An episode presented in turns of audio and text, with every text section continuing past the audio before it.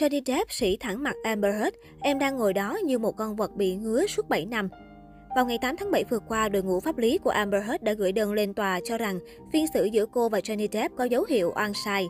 Luật sư của nữ diễn viên cho biết, tòa đã gửi thư mời đến các thành viên bồi thẩm đoàn hồi tháng 4.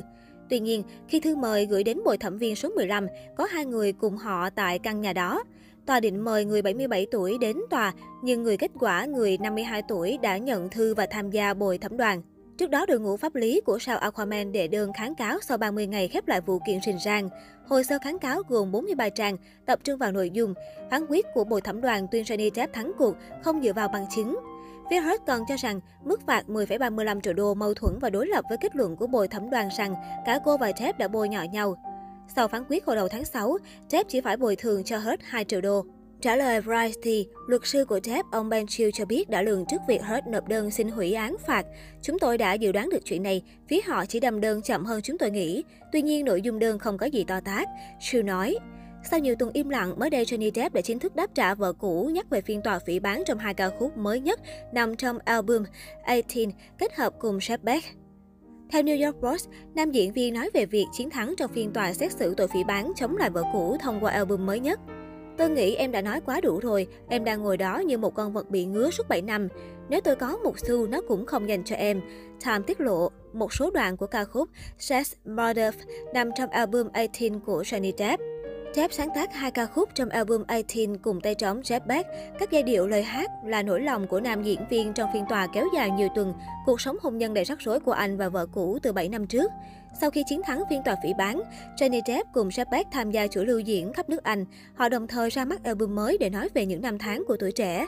Ngoài hai bài hát của Thép, các tác phẩm còn lại trong album phần lớn là ca khúc cover gồm Carolino của Brian Wilson, Venus and Fools của Loudrich. Trong khi Johnny Depp bận rộn với những chuyến lưu diễn, Amber Heard liên tục nhắc tên chồng cũ trên sóng truyền hình. Theo NBC News, Depp cũng không vội vàng từ bỏ spotlight hướng về phía mình. Anh đang tận dụng sức hút để thực hiện chiến lược mới, khôi phục thanh danh và con đường sự nghiệp bằng cách chủ động bé lái dư luận.